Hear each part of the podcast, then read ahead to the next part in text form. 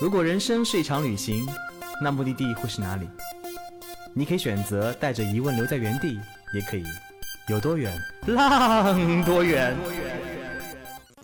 本节目由全宇宙最会玩的稻草人旅行推出，我们有超奇葩的年龄限制，只做年轻人的小团队旅行，坚持路线原创，百分之八十五以上的队员来自于朋友推荐。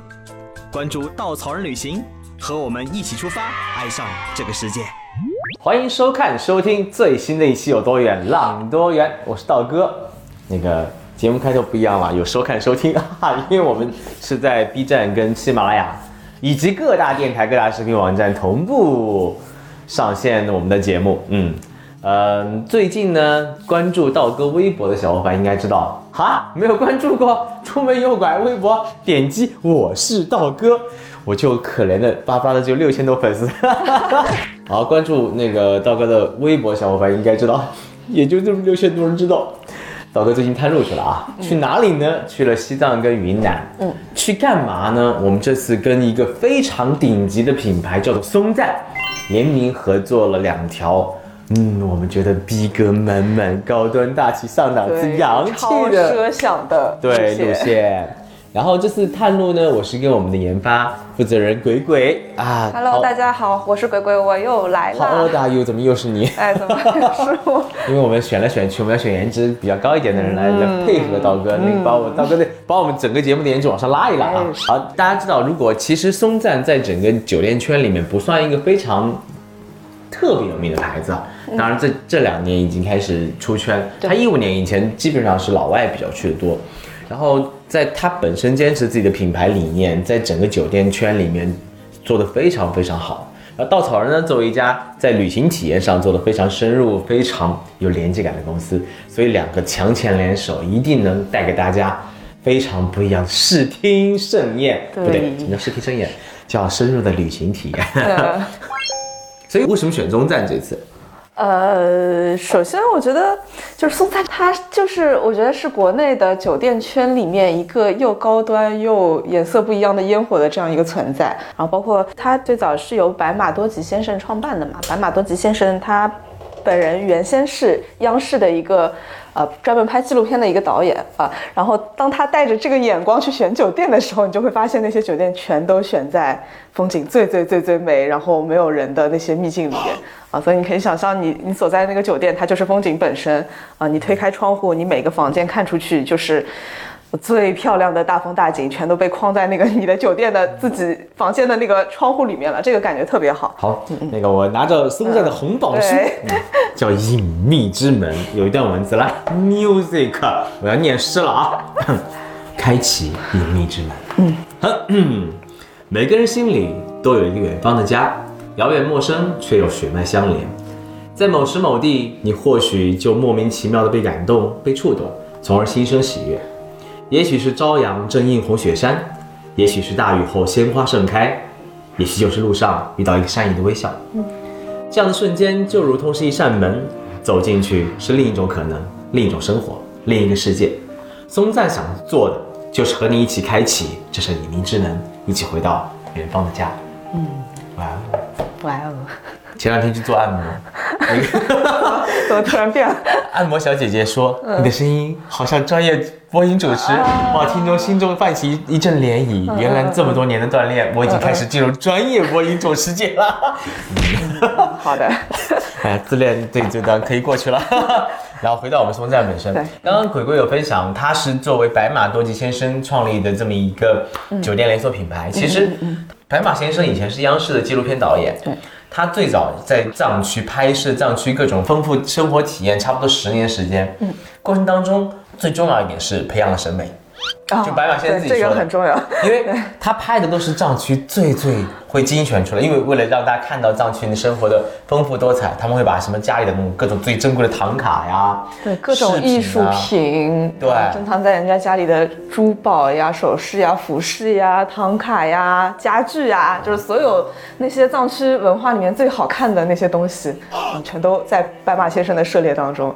对的，而且白马先生在走遍藏区了，培养自己的艺术审美以后的话，觉得藏区其实特别适合游客去到那边去走访，去走进当地人家里，去感受到藏区人不同的生活方式。他想传播这样的文化，然后呢，后来发现，哎，那个时候藏区没有好酒店，他是人在香格里拉的。香格里拉再往梅里呀，或者再往西藏走啊，他发现一路上都没有好的酒店，这样子对于旅行者来说。这个门槛就变得很高，你要会适应当地的恶劣环境，以及不那么开放的旅游环境。所以呢，他就想，为什么我不自己造个酒店呢？他的家呢，那个时候是几栋小楼，然后就这样子在那个松赞林寺旁边的一个村子里，他们呢就把他自己的家改造成一个叫第一家松赞酒店，叫松赞绿谷。这家酒店现在里面布满了艺术品。哇，简直就是艺术家天堂，里面太美了，像博物馆一样，像博物馆一样。对。然后松赞绿谷呢比较小，可能就十几间房。后来慢慢慢慢有了钱以后，嗯，就在旁边造了一个松赞林卡。对。所以它其实我们刚刚九哥有说，松赞的第一大特点就是它非常非常的怎么说，选址精密，绝妙，绝妙。对。它梅里打开就在一个非常奇妙的山坡上，跟一个村子融合在一起，然后你们看到整个雪山，因为它的理念是开启隐秘的之门。他能通过他在藏区之路的各个驿站修建自己的山居跟林卡，让更多的游客旅人能在这个过程当中找到一个内心的安宁，像家一样。他能通过搭建这么一个结界，这么一个环境，你跟当地在地人接触的时候，体验当地文化风景的时候，就能感受到更多更多那种你抛掉住宿、抛掉硬件的那些阻碍，你能更加全身心投入当地的环境，去感受内心的安宁。这是他想呈现呈现的事情。对。然后我们想做的就是，我们擅长搭建那座桥梁。我们更善人和目的地，人和目的地，人和人之间的，人和自我之间的，所以我们往往把体验可以挖得很深。嗯，我们往往把跟当地在地的连接活动做得更加的深入人心。你在过程当中有了松赞硬件加持，有了我们的领队，我们的路线去呈现，两合在一起，哇，那就更加高端大气上档次了。买买它。啊，链接我们在最后会放出，感受在做直播节目一样。说到这个，大家以为我们是广告，提一下，我们这是不是广告？回到我们的特点啊，我们的特点其实主要讲的是故事，我们主要是要分享一下这探路的那些精彩的故事。我知道你想说什么了。鬼鬼这次嗯颠覆了我的各种观，我要聊一个关于四鸡的故事啊。呃，那个第一个鸡呢，其实跟松赞没什么关系，是我跟鬼鬼一起去啊，从带队的时候。特别有意思，我们四机嘛，分别是司机、手机、飞机、飞机，还有肯德基。啊，第一个故事就是司机。我们那天早上那个在我们在在五龙的景区门口，对一个酒店门口，早上吃完饭，然后我就跟鬼鬼说，哎，帮忙叫一下司机，然后拿下大巴的钥匙，因为下雨了嘛，让队员先上车。他就进去了，出来以后拿了把钥匙，开我们的门，怎么都打不开。我说不会啊，这个大巴的钥匙怎么开不开呢？我说你别把钥钥匙熬断了。结果过了一会儿，司机出来了，看了看他，说了一句：“原来你不是我的 队员啊！”他跑到食堂里找了，不是我们大巴车的司机，要了别人车的钥匙，居然司机还给他了。对还给我了，然后，哎，我们跟大巴司机相处好几天了，你怎么不认识人家呢？因为我我坐在司机师傅的后面，我看到的永远是他的后脑勺。好，这是第一个关于鸡的故事。然后，第二个鸡更精彩，就是飞机。哎，然后本来我鬼鬼相约，因为我是从重庆过去，他从成都过去。嗯，然后因为飞林芝的飞机都是早上，因为那个山谷里有气流嘛，所以早上只有只有上午才能飞，对，都是早班机，一般六七点钟飞了，所以头天晚上需要住到那个城市。然后呢，我就住在重庆，他住在成都。早上呢，我就屁颠儿屁颠儿的飞去了林芝，而且还还很很开心的拍到了南迦巴瓦。我去年林芝好几次没有看到过南迦巴瓦，但飞机上终于看见了。我还想分享给鬼鬼呢，结果下飞机以后，突然间，他的消息来了，说老哥。我误机了，这是我人生第一次误机，我我是一个不要立 flag，说不定上海很多次。呃，然后我那天咋的了？我我那天是早上六点五十五的飞机，确实挺早的，嗯啊，但是我也是很，就是很靠谱的闹了一排闹钟，然后我就晚上早早的就休息了，然后第二天早上等我眼睛一睁的时候，我靠，已经。六点二十了，然后我就压根你的闹钟哪去了？我没有听到任何。你设的是阿根廷时间吗？然后等我打开的时候，闹钟全都整齐一排，全都被关掉了，啊，所以睡梦中的你就是那种我不要起来，闹钟哪里？它也有另外一种可能，叫做那个房间里面可能还有另外一个人。没有没有，嗯对，总之我就是完全没有听到闹钟的声音。然后等到我我看到闹钟的那个呃看到手机上面六点二十的时候，我是一个人啪从床上蹦了起来，然后牙也没有刷，甚至内衣都没有穿，我就直接裹了个外套，我就冲出了房间。然后我奔到了机场，那时候心里面还有一丝侥幸，叫做也许那个飞机晚点了，然后也许那个还会让我上啊。结果我的侥幸都落了空。最精彩是我到了林芝以后，我就我当时是正常人，不都是会改签一下航班，就算没有，第二天早上还可以再改签再过来，或者是买个到拉萨的，我们那个坐个什么长途汽车过来了。结果呢，他告诉我，我包了一辆从成都到 林芝的越野车，我想。商务车，商务车多公里，按照三幺八的这个速度，那不得开个几十个小时？他说没关系，司机跟我说明天早上就能开到。我说你被司机忽悠了，我很想采访一下你是怎么想的。哎呦，我首先我在那个值机柜台前，我整个人万念俱灰，啊、因为我看了一眼，我我首先我肯定想，我不能这么不负责任，把道哥一个人撂在那里，对不对？说好了一起探路，我就想最早最快的。以最迅速的方式赶到道哥的身边，啊，然后我就看了一眼，当天肯定是没有戏了，飞灵芝已经都没有了，啊，然后赶紧看明天，然后看明天呢，然后掐指一算，我们到了灵芝的机场，然后还要开车去波密，那怎么着也得第二天的下午才能到，啊，而且机票的费用也不便宜，对吧？啊，然后我就。看其他的那个方式，我在手机上搜啊搜啊搜，结果哎，就是莫名其妙找到了一个拼车的单啊，就是整个川藏线是时不时的会有这种拼车单，就是你司机师傅本来就要去拉萨办事或者是干活啊，然后他一路上就捡一些半当中要上车要下车的人，然后赚一些额外赚一些钱，然后我就点了这个拼车单，我就想我这个点我一个小时之后要走川藏线有没有可能性？基本没有，那我就下单吧，万。一接了呢？你如果敢接我的单，我就敢上你的车。然后，果不其然被接单了啊！我就跟那个司机师傅一聊，他就说：“哎，正常情况下你走这个川藏线啊，基本上第二天中午就能到吧？啊，是能到波密啊，也就是说第二天中午我就可以见到，就是我心心念念的道哥，就是跟你一起继续我们的探路。所以你觉得坐飞机会晚一点，坐 川藏线会快一点？可能就能快个那么小半天的一个时间，但是我觉得。”我也愿意去。结果你几点到的？对，结果我是第二天的晚上 十点多，将近十一点多才到的。我觉得这个过程当中我 miss 掉了很多。哎，等一下，东西。哎，你早上没有穿内衣奔向了机场，汽车来接你，是不是你全程没有穿？哎，是的。也没有刷牙，也没有洗脸。我的关注点好奇怪，就是哎，我觉得我平时生活中也是一个还蛮精致的人啊，但是在川藏线上，在那个车上，我整个人是蓬头垢面，然后全程吃土，坐车坐的生无可恋啊。啊，这是第二个 G 的故事啊。对，第三个 G 的比较简单，是一个手机。我们那个探路的第几天来着？第一天。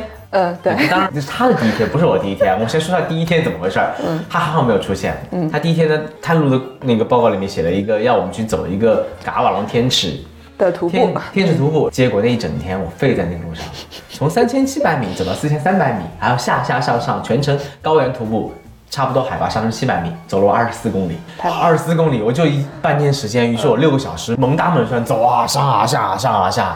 然后到了酒店，我就瘫那里。然后我要假装自己体力很好，我就跟那个陪我探路的人讲，嗯，小 case 啦，easy 啦。回去以后捏我的那个腿呀，真的是。我还庆幸，幸好你没有出现。我觉得冥冥之中上天自有安排，我宁愿坐三十几个小时的车。关键是那个徒步路线还没有被我们放弃行程，因为太虐了。嗯嗯啊，听说那个未来可以通摩托车，说不定也是一个方案哈。风景还的确挺美的，照片挺美的，实际上的那些大雾我什么都看不见，我只能看见隐约当中有两个池子，嗯，在山顶上啊。高原徒步真的很虐。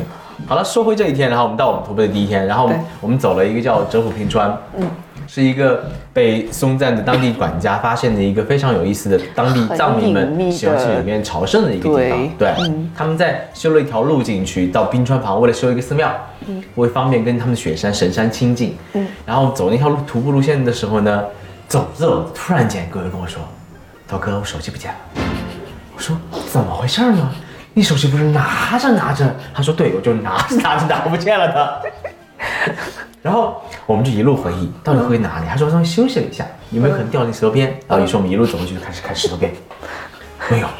结果在哪找到的呢？来，就是当。当我已经放弃那个手机，我觉得我要重新买个新手机的时候，呃，然后嗯往前走，忽然之间，哎，在那里，他就安安静静的躺在路的正中间，没有任何征兆，他就躺在了那里。对啊，然后我们都在往旁边看。你们觉得匪夷所思，为什么会有一个傻子把手机丢在了那里？所以你是走着甩甩的，嗨嗨嗨，不是，哎，没没了。对，有有可能啊，吧。这三季的故事，第四季故事，嗯，好像节目当中不太适合出现啊。这个好像不太适合，我们就咔把这个节目过去了。呃，一贯我们的风格啊。好，这是我们探路刚开始的比较那个狗血的事情。探路过程当中，其实也慢慢慢慢跟松赞有了更多的连接。嗯，除了我们刚刚说的，它的硬件选址很很绝妙，它的选材非常的用心。嗯，它其实更多理念很打动我。比如说，它其实整个布局很有意思。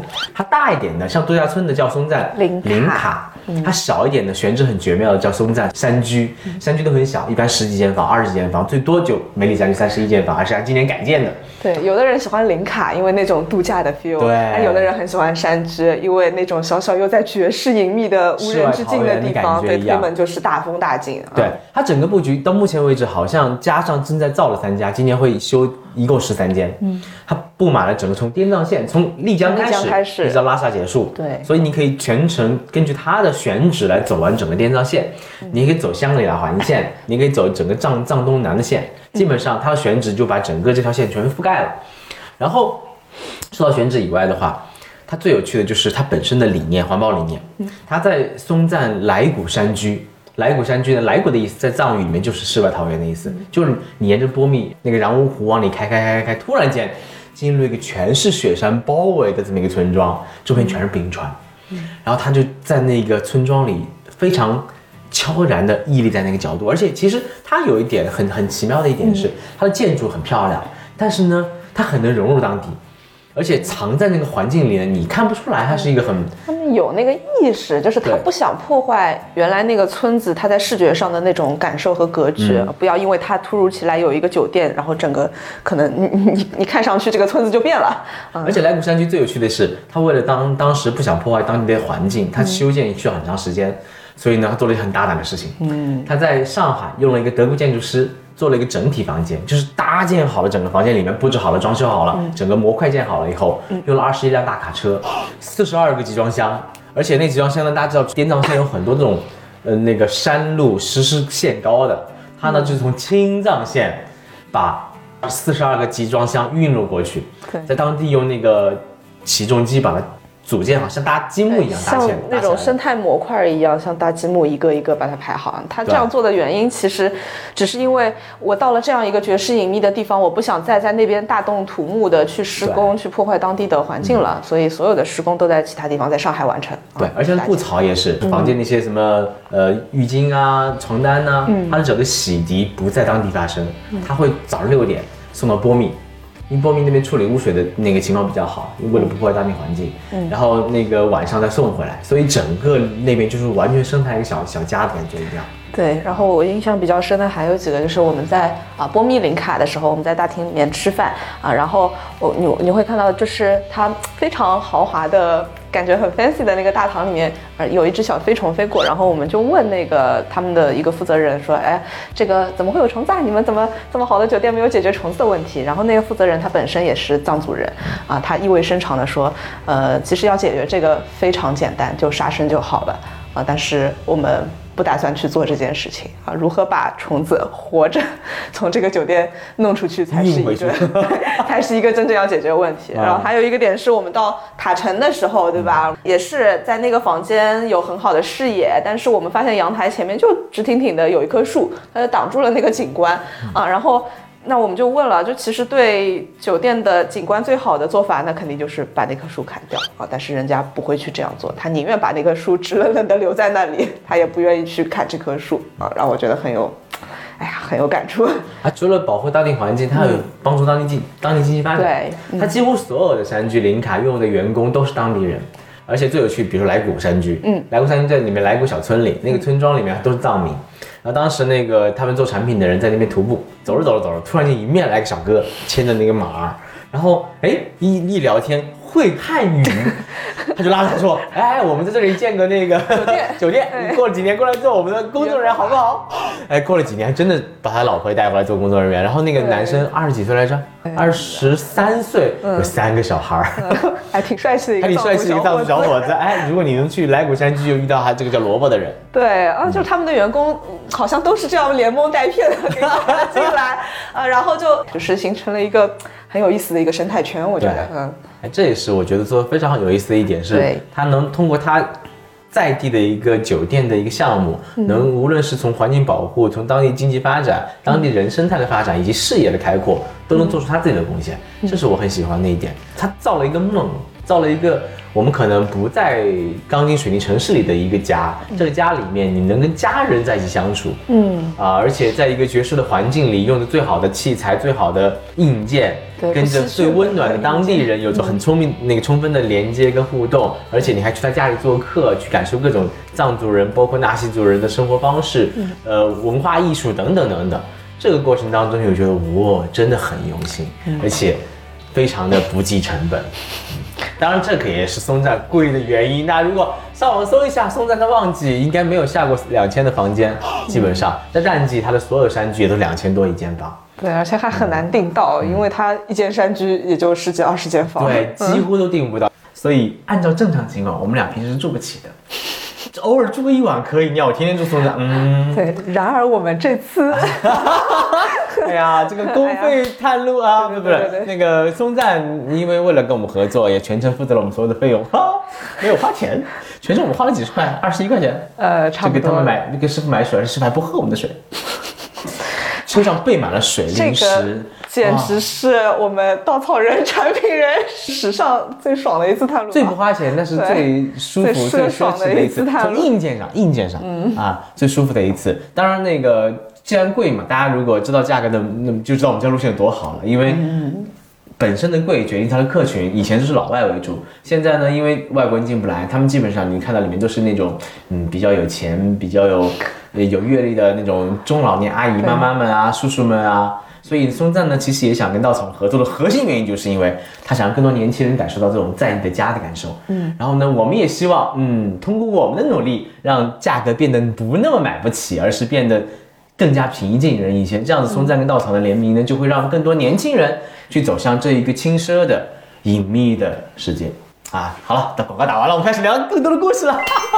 其实探路当中，我们去了两，我们去两段嘛，一个是藏东南，一个香格里拉环线。嗯，其实藏东南这条线呢本身，我们的核心体验感觉就是太美了。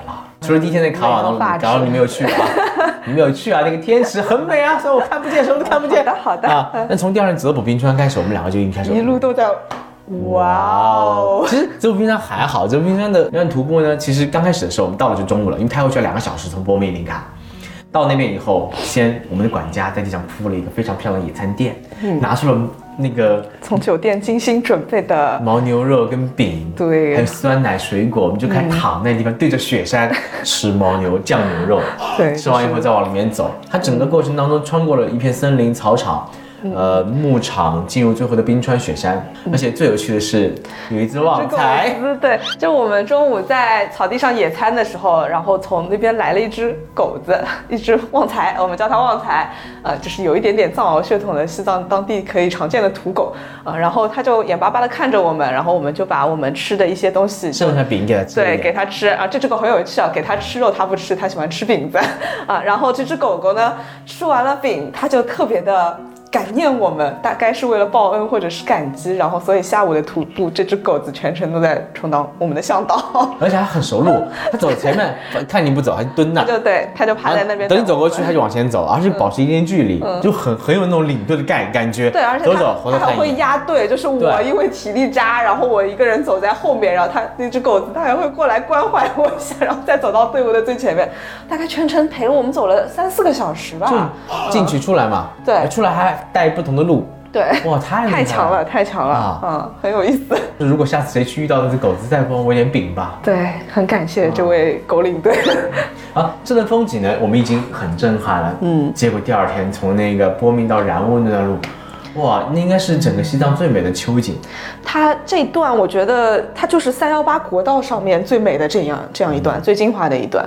嗯，然后我们从呃波密沿着帕隆藏布江往往前开啊，然后因为我们去的时候是秋天嘛，啊，整个叶子黄的黄，红的红，远处的雪山，然后还有奔流不息的河水。最有趣的是那天在车上，因为我们坐了一个奔奔驰商务车，嗯然后我们俩坐在中间，然后我们俩一直在聊那个工作工作，在说啊，在路线怎么做啊，在聊明年的新开发计划呀，哎去哪里太无聊看路啊，然后一边聊一边哇，然后玩了一会儿继续哎，明天怎么做，然后突然一看见哇，好分裂啊。那天就是不断在玩的过程，然后就在 在聊工作，然后这个过程当中我们一路下来就是在拍红叶，结果发现我们最后到了终点以后，哈，路上的风景算什么？对，算个毛线啊！因为我们看到了更美的、更让我们震撼的景观。我们从来古冰川，然后当时我们骑了骑了两匹马，然后我们来到一个地方叫做朵松措，是来古冰川里面一个非常隐秘的小点。它会经过从那个一片那个牧场，然后爬翻上一个山坡，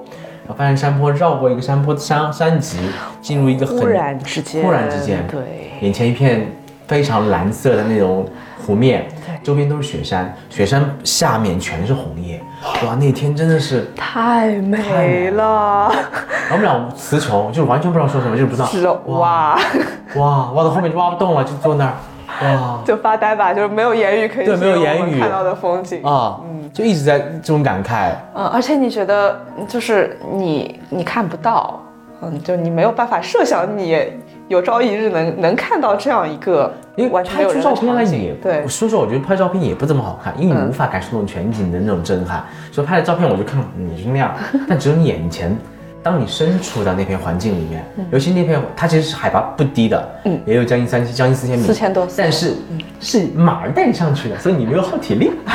然后马儿带你上去的时候，而且还绕来绕去，绕来绕去，是你一直关注着我的屁股好疼啊！哎呀，马儿会不会跌下去啊？哎呀哎呀！突然间，眼前一片开阔，你知道那种高原的蓝天白云是非常清透的，整个天是离你很低的，然后那个空气清透到周边所有雪山像在眼前一样，没有一点杂质。雪山呢像纯净的雪山跟白云融为一体，然后那片湖蓝蓝的湖面被微风轻轻地飘荡着，所有山间的花丛、草丛跟树叶都是红色、黄色、绿色的五彩斑斓。形容的真，这种这种层次感、斑斓感，你人融在那个环境里，你就像一片翩翩起舞的蝴蝶跟蜜蜂。哎呦，这个好矫情啊！反正你就是你就是你作为一个人，你被折服了，你完全对而折服到当时的环境，我们只能说哇，我也不知道说什么，而且也不想走。说再多的话都是词穷。对，都是词穷。就是享受那一刻就好了，整个世界好像仿佛只有我一个人，不，只有我我们两个人。哎，而且我们作为能写出稻草人各种矫情包装的人，在那个瞬间你找不到任何的词，太你找不到任何美了语句，你只能用眼睛让身体去融入那个环境，去让自己成为自然的一个部分。你不能说太多的话，你不能太多的思维，甚至你觉得你人在那个环境里面就适合发呆。嗯，对，包括我觉得其实整整个藏东区域它都是那样子的，对又低调又隐秘，然后没有什么游客，有大片大片的秘境，然后它是一个森林和冰川雪山的一个王国。因为为什么呢？是因为它很多的隐秘的地方路都不好。对，平时我们开大车的时候是很难找这个地方，而且它很多地方像波密染乌这段的景区。都是什么米堆冰川呐、还有什么什么，哎不重要，反正都是一些很大众的景点。一般的游客会在路上拍拍照，景点就走了。但你要往深入里面各种山谷里、各种村庄里开很久的小车，而且需要当地人带你去，你才能深入各各样各种山谷。而且三幺八国道这一段，从波密到然乌这一段，真是非常漂亮，都是那种很坚挺的雪山。嗯啊，很纵深的峡谷，所以整个落差也很也很好看，而且它海拔也不高，嗯，所以整个人的人的舒适程度也是很不错的，而且还有很多植被，所以就像西藏的江南的感觉一样，这一段非常非常漂亮，很隐秘，呃，往往被大家会跳过去，因为很多人去西藏旅行一般到林芝结束，或者再往日喀则走，往珠峰走，往阿里走，就就不往东边再走了，但对。实际上那一段才是往东边走的人，往往是从什么成都或者香格里拉到到318拉三幺八的国道，然后在国道中间拍了拍照片就走了。对。其实你往周边的分岔路走，有很多很多很隐秘的、绝妙的、非常震撼绝世的秘境对对，这种绝世秘境也是我们这条路线想带给大家的。你能在住着很好的爵士的隐秘地理环境的松赞酒店，跟着松赞非常好的服务的管家，跟着到场的领队去挖掘，在这片土地是非常隐秘绝密的风景，这种大气风景，雪山也好，森林也好，冰川也好，湖泊也好，这种风景下。铺个野餐垫，吃个野餐，嗯，跟当地的藏民聊聊天，跟身边挂着牛铃铛的牦牛擦肩而过，嗯。旁边有旺财带着你的路，这种感觉希望我们带给你的，你能在这个过程当中找到你内心那种对你其实一直你看自然是为了什么？其实你在给自己一个跟自己内心对话的一个时间和一个机会嗯。你我觉得就是通过大自然，其实大家会找到自己内心的那个东西，那份平静和安宁的东西。嗯，啊，教线已经在线上了啊，大家有有兴趣可以关注一下，价格嘛绝对比嗯松赞的，嗯，那个比很多渠道的要便宜很多，但是呢，是是它依然是一条很怎么说轻奢的路线，嗯啊，价格也在稻草人所有路线之上啊，所以大家嗯没关系，我们还有更多的那个 性价比更高的路线你可以选择。好，我们下期节目再见。拜拜。